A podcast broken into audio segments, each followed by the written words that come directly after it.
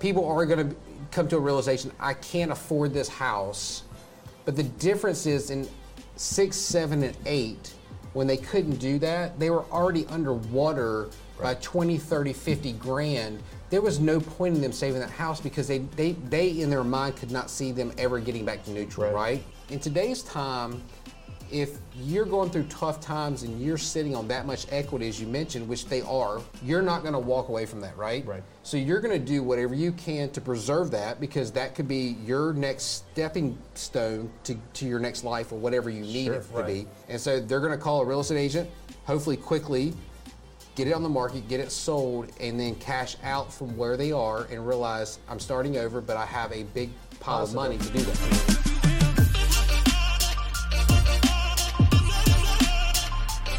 Hi, everybody. Welcome back to Prosperity Builders broadcast. And this evening, we are going to be continuing our weekly series, and where we can hopefully give you more information to make all these agents a little bit better at what they do. And that's really the purpose of what we're doing. So, Scott, what, what do we have going on right now? Well, I'm excited because we have one of my good friends.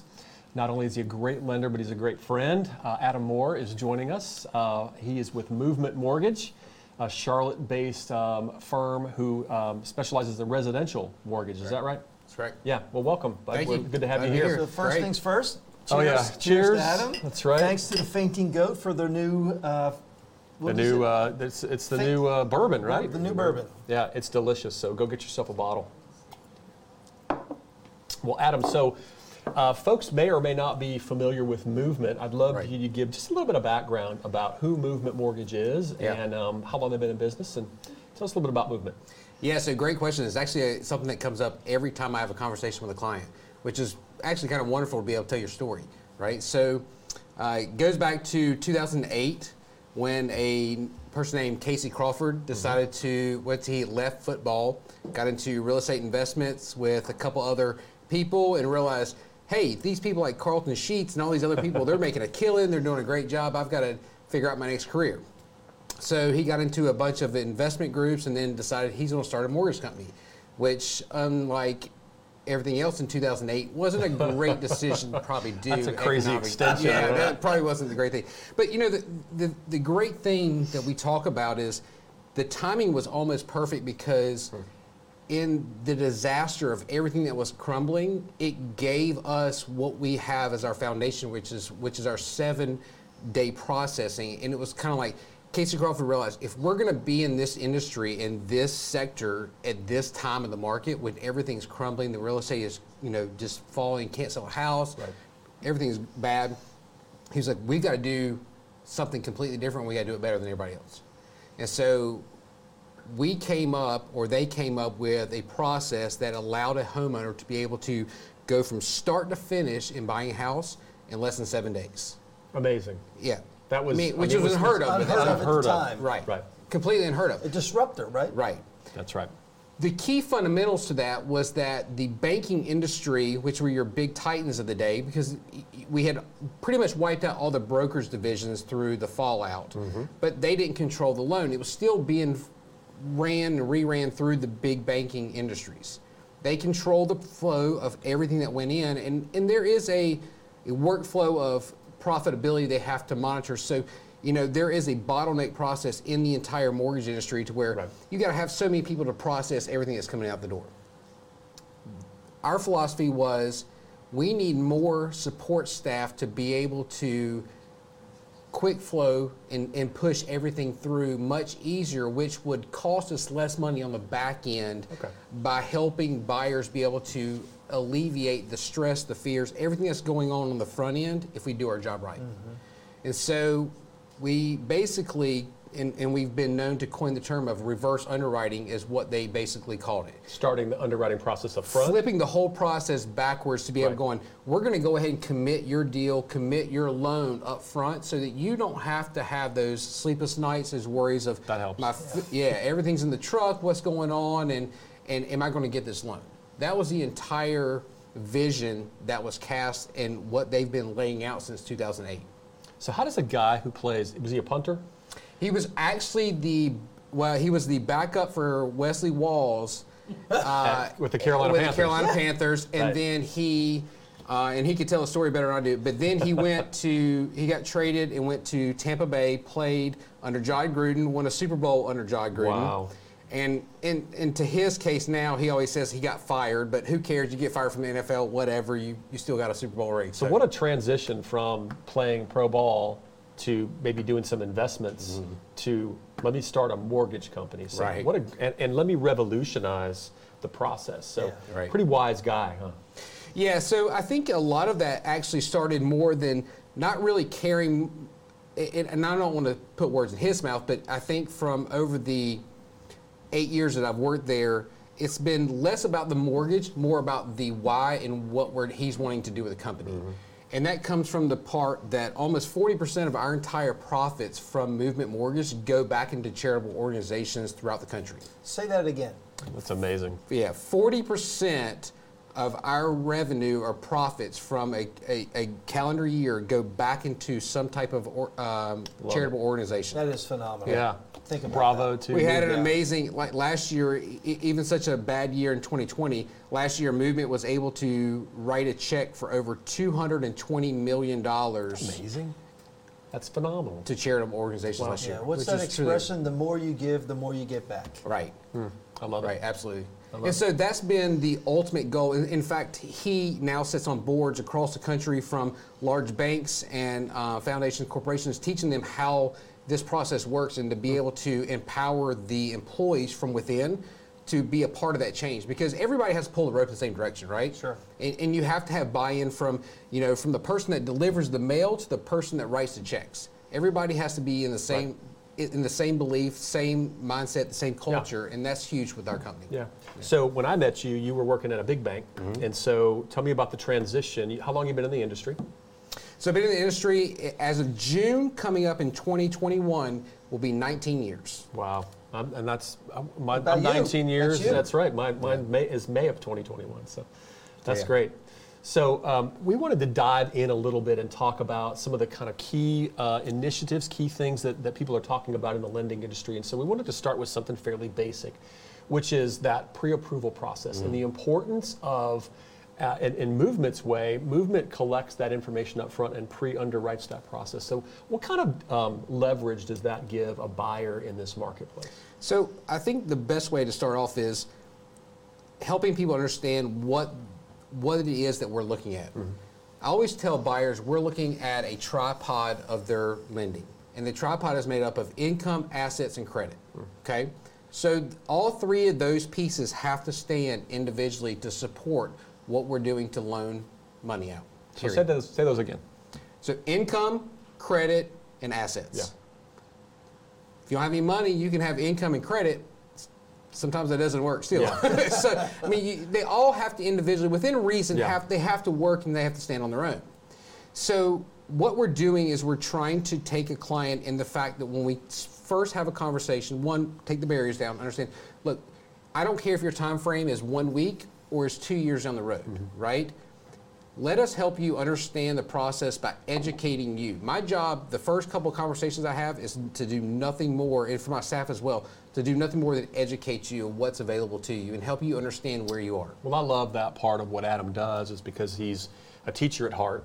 Mm-hmm. And so when people come in, they, they, they need to know what is available to them so that best fits their needs. And so that's, Right. that's such a key part Yeah. of the process for us as agents is we, we meet people, but they're not all ready to buy yet, are they? If you're an agent out there, understand that you are just the first step, and you have to have partners like Adam Moore that you can extend your trust to, Hmm. so that you know he's going to do the job and represent you well Yeah.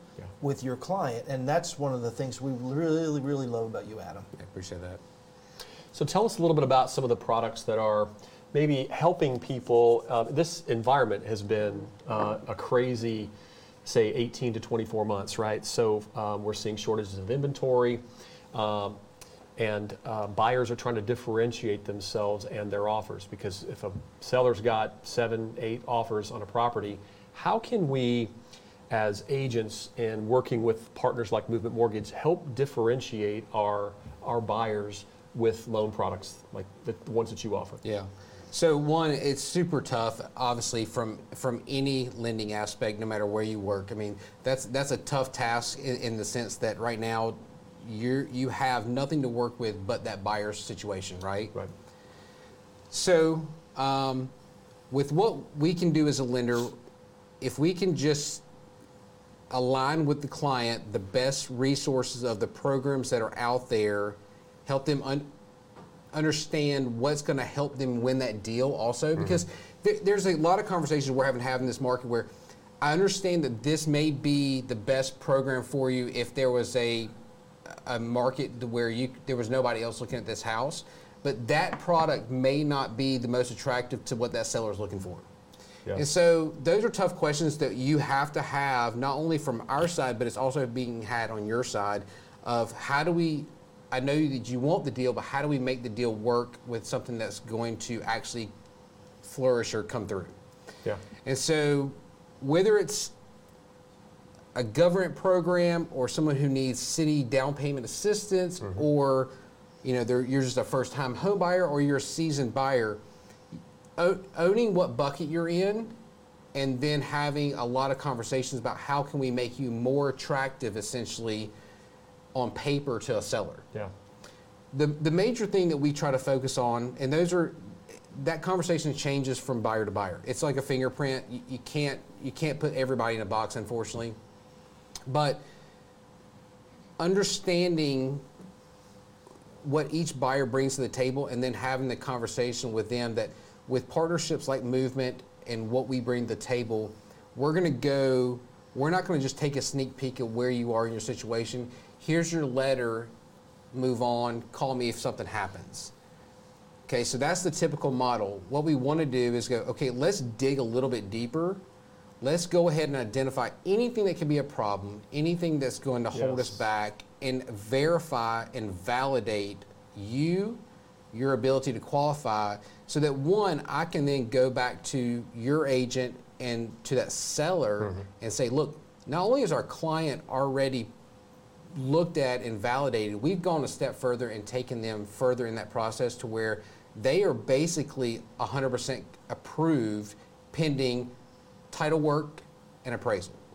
Right. Which that's that's an amazing differentiator too, is that that client can compete at a level that's different than just we've pre-qualified somebody, right? Uh, maybe I maybe I looked at their credit, but I've not di- you know dug deeper into you know their documentation and those kind of things. So I love that that um, aggressive attitude that movement brings to the table. So most of the issues that come up in the mortgage lending come up in the last part of that. And that goes back to some of the things we previously talked about about reversing the process in the sense that most banks end up looking at everything towards the end of the process. That's when your underwriters and people like because they've gotten the full picture, right? It's like putting a puzzle piece together. You dumped it all on the table and you don't see what it looks like until the end. That's a great analogy. yeah, So yeah. the problem is, is that you don't know what you don't know till you get to the end, and then everybody's upset. And so, if we do our job right on the front end, we help the buyer better understand the process, better understand where they are, and then eliminate or identify problems that are going to come up quickly, so that we can either deal with them or so they don't get too invested in a, in a, in a process or a house that they can't buy right. because things do happen, and that's yeah. just the way it is. But we want to know on the front end, not the back end. Right. So one of the things that's been kind of top on our mind is, uh, you know, Fed came out uh, just a week ago. This is uh, November 3rd, something like that, and announced that they're going to begin tapering and pulling back their support of the bond market, which you know that was great during the last 18 months. It's helped keep uh, things affordable, rates low, uh, but inflation's risen a little bit, and so we're we're starting to hear from them that they're going to pull back. And so, kind of, what are you hearing and seeing that that's going to have an effect on uh, interest rates for mortgages? Right. So I think that if anybody was to guess, I think you'd be pulling something out of thin air. Mm-hmm. I think that we, we've heard, or everybody in this industry has been following somebody for the last couple of years that has some opinion or idea of something. The market always works on future ideas, visions based on key points that are taking place right now. So you got to look at the the little crumbs that are being dropped right now and try to guess at what's coming forward. Right. So the Fed tapering is nothing more than them basically saying something like quantitative easing and all these great big terms that everybody gets confused about. The whole premise is the fact that for the last year and a half, the Fed has been the one that's been propping up the real estate industry because they're the ones that have been buying treasuries and mortgage bonds to be, keep us liquid. Three trillion dollars. Almost a hundred, yeah, 120 About. billion dollars um, each month, about astronomical numbers. But that, that that shows you how much cash flow and how much circulation is going through this industry and what Mm-hmm. has propped up our country for the last couple of years in, in all aspects. Right. So when you look at it as a whole, mortgages are not attractive to Wall Street when you are at record low interest rates. Right. Nobody, and, and everybody can make sense of that. Nobody wants to hold a 30 year note for like a 1% margin. That's crazy. Right. Um, the risk that's involved with that, people's lives change, everything. I mean, and you got a moving asset. So um, they had to step in to make sure there was not a financial cr- uh, crisis that came in with, with the pandemic. And so they liquidated or provided liquid capital to everybody Right. so that we could do refinances so that every, you know your big warehouse lines could could lend capital so people could refinance purchase do all that stuff because it wasn't about necessarily us providing money to a buyer to refinance Right. but we have to replenish our debts and, li- and lines Right. to be able to give more money out and if we don't have anybody buying those paper in the back office stuck, which would be right. like you know wall street which mm-hmm. wall street stopped buying then at some point you run out of money e- even out of all the cash that you made, mm-hmm. you don't have enough to replenish. Right. So they stepped in and they've helped everybody out. At this point now, they become gluttonous in, in, in what they're holding. And so the Fed tapering is coming in now to where they're going to say they're pulling back month after month after month to allow the market to start to pick back up. The problem is, is that when that happens, you're going back to a controlled market to where the market is going to demand a higher rate of return to be able to come in and buy. When they start selling off these bonds and, and treasuries on a monthly basis, they've got to come in and actually buy at a higher rate for that to be profitable for them. So, with that said, we are anticipating rates to continue to slide. Is that number going to be Slide a up? half a point hi, slide up? Yeah. Is that number going to be a half point? Is it going to be a full point? Is it going to be more than that? I think we're all guessing when he looks at it. Right. If I was to give my opinion, I think it's going to be like a zigzag pattern. I think you're going to have a movement up, but it's going to look like you have some pullbacks here and there, um, just because of uh, structure in the marketplace altogether, and, and worry about certain sectors that are, you know, with inflation coming in, they Yeah. may have to chase some things. But ultimately, we're going to see a slight increase. Hopefully, it's a slight increase, and it's not something that just jumps up. Yeah. But obviously, when we look back eight years ago, even if rates move a point, point and a half, phenomenally different and better than where things were, uh, you know, 10 years ago or Sure. more. Yeah, we saw some statistics recently about 93% of households have at least 10% equity in their Yeah. properties, which is a whole different situation than we encountered in 08 and 09, where there was very little to no equity because of those types of circumstances. And I think I saw it's great. today the average homeowner has at least two hundred thousand dollars in equity in their home. It's so, amazing. I mean, fair to say that the housing market has led the recovery this time Absolutely. versus 08 when it led the, to the wrong end of things. Right, right. Yes. Yeah, absolutely. Yeah. It, it, it was actually, and, and to the to to the government's, you know, helping by keeping everything capitalized and fully funded, it has kept everybody on their feet. I mean, people were able to take that capital, pay off debt, you know, through job loss and all these other things, Right. and stay liquid and stay out of foreclosure. I mean, foreclosures right now are less than one percent. It's actually it's actually even it's it's almost a zero. It's 0.2 percent across the country. Well, and that's one of the things that people have asked us a lot. And I think the indicator to say that there's so much equity built up because of the positive surge in the market that it, with with uh, people taking some of the forbearance or you know job losses and those kind of things, if they need to sell, there's equity to pull from. There's not situations where they're underwater on their properties and so. Not even short sale. And that's going to happen. We believe that time period at some point, whether you not timing it, but it's going to happen when people are going to come to a realization: I can't afford this house. But the difference is in six, seven, and eight, when they couldn't do that, they were already underwater by 20, 30, 50 grand. there was no point in them saving that house because they, they, they in their mind could not see them ever getting back to neutral, Right. right? So here's the keys. I'll take my lickings and walk out. Yeah. That created the, the you know the epidemic that was the foreclosure market. Right. In today's time, if you're going through tough times and you're sitting on that much equity, as you mentioned, which they are, the studies prove that that, that is how much equity as people are sitting on, you're not going to walk away from that, right? Right. So you're going to do whatever you can to preserve that because that could be your next stepping stone to, to your next life or whatever you need Sure, it to right, be. right. So I'm going to take that and I'm going to go on to the next chapter of my life. And so they're going to call a real estate agent, hopefully quickly, get it on the market, get it sold, and then cash out from where they are and realize I'm starting over, but I have a big pile Positive. of money to do that. Right. Yeah. Right. Well, one of the last things that we wanted to talk about was um, kind of the, you know, the age-old question of the cost of waiting to buy or sell. So folks have been saying and kind of timing the, thinking about timing the market. So, you know, if my house appreciates, I'm, I'm, I'm, kind of at the top end of the market. Are we at the top end of the market? What happens if rates begin to go up? And so, kind of, if you generally posed that question to you as a lender, what's your advice for them about trying to time or wait the market out?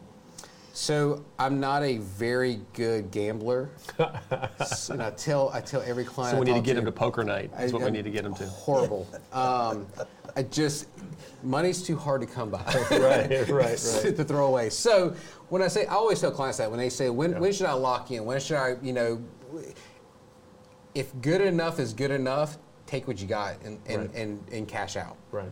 So I always live by that model. I'm very conservative in the sense of like, look, you don't, you're never going to time the bottom. You're never going to top the top. You, you never know those things. You don't have enough information, and the people that say they have the information don't have enough information.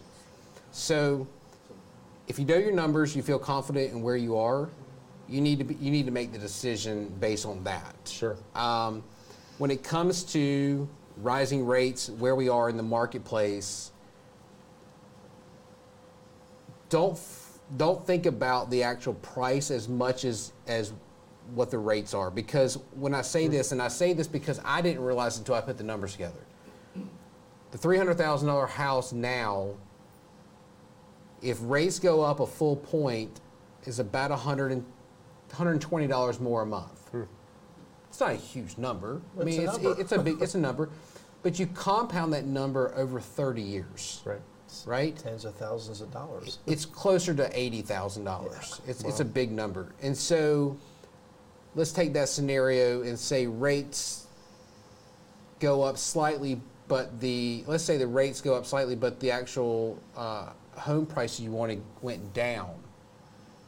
So it still comes out better for you to buy currently now in a higher price market with better interest rates than if that house prices down and rates go up. Yeah. And that's hard to swallow because I think as as human nature, you see that the bigger number went down versus the smaller interest rate just went up a point. That doesn't seem like a big deal. But when you put the numbers to it and, and quantify that over a period of time and the amortization, it's a big number. Yeah. And so I think that when we can do our job from this side and say, help clients understand the cost of waiting, which we have tools that do that so they can really understand that. Because it is hard for people to realize, especially if you've been in this area for a long time, you're seeing prices that you're not used to and accustomed to Right. for- ever. Ever, right? There's no no foundation for it. Correct. But when you start talking about one of the top relocation country, uh, states in the country, Right. one of the two the two cities in our state, Raleigh and Charlotte, that are in the single digits for the top moving people moving there mm-hmm. under the age of 40. Those are key indicators that are going to drive companies, businesses, and everything else to, into this area, which is going to continue to bring and escalate prices up. Mm-hmm. And there's not much you're going to be able to do about it. So if you're waiting for that swing down, you're going to be waiting a long time Yeah. no matter what the country does because of what this state has done and the in the position that we're in to capture business. Such a great, uh, you know, opportunity for North Carolina, but for the Triad region too, to capitalize Yeah. on that from a job growth perspective. But um, so, Adam, it's been a pleasure. We've loved having you on. Michael uh, and I just, you know, we Yeah. thought, who do we, who's a better guy to come on and chat with us uh, about mortgage lending? Where, which guy? Which guy is Yeah. that? My, my only advice to all you agents out there is don't be a mortgage lender, be a realtor, and put them in touch with a professional like Adam Moore who will guide them through the process because that's not our responsibility, that's the mortgage lender's responsibility. Yeah. Yeah. Well, guys, we just want to thank you for tuning in. It's been a pleasure uh, including you in this great conversation with Adam and Michael, and uh, we look forward to uh, seeing you again on the next episode of the Prosperity Builders broadcast. Good night.